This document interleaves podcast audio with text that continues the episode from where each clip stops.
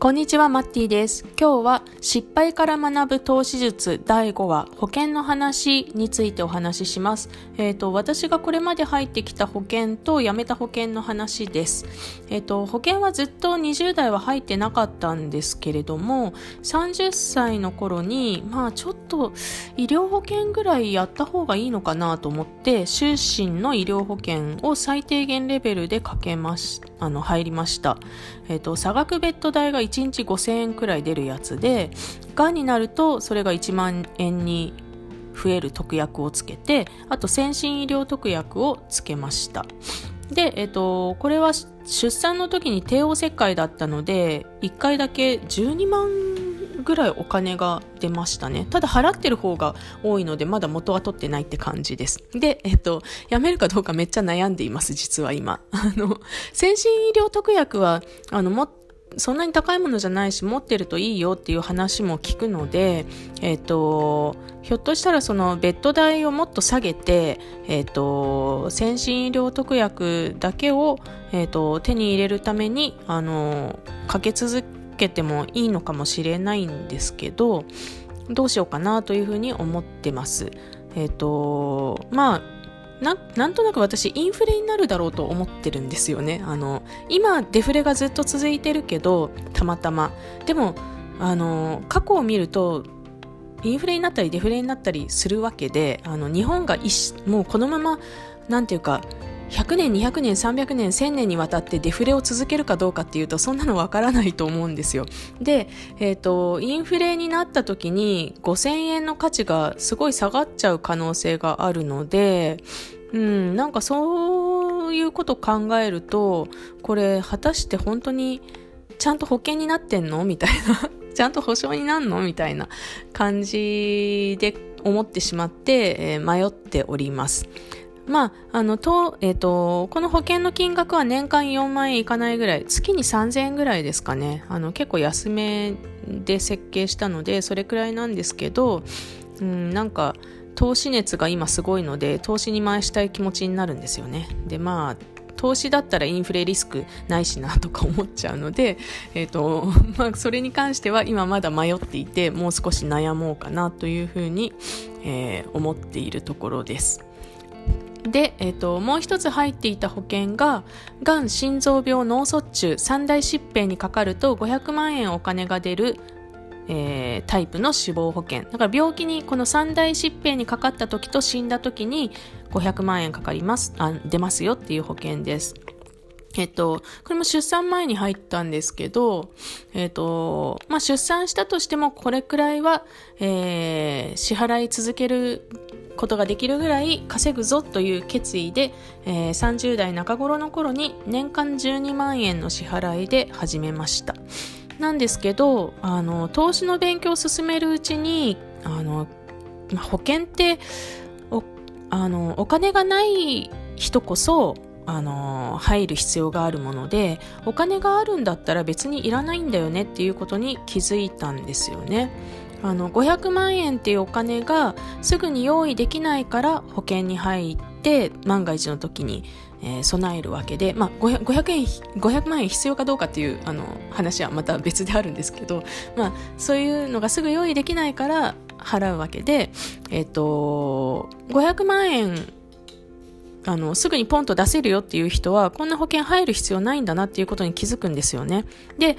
もう一つは、あのー、私が子供を産んだ頃に母が乳がんになったんです。で、えっ、ー、と、初期だったので、まあ、あと5年生存率みたいなのをがんってよく見るんですけど、5年以上経って、あの、再発してないので、まあ良かったなっていう感じなんですけど、治療はフルコースでやって、えー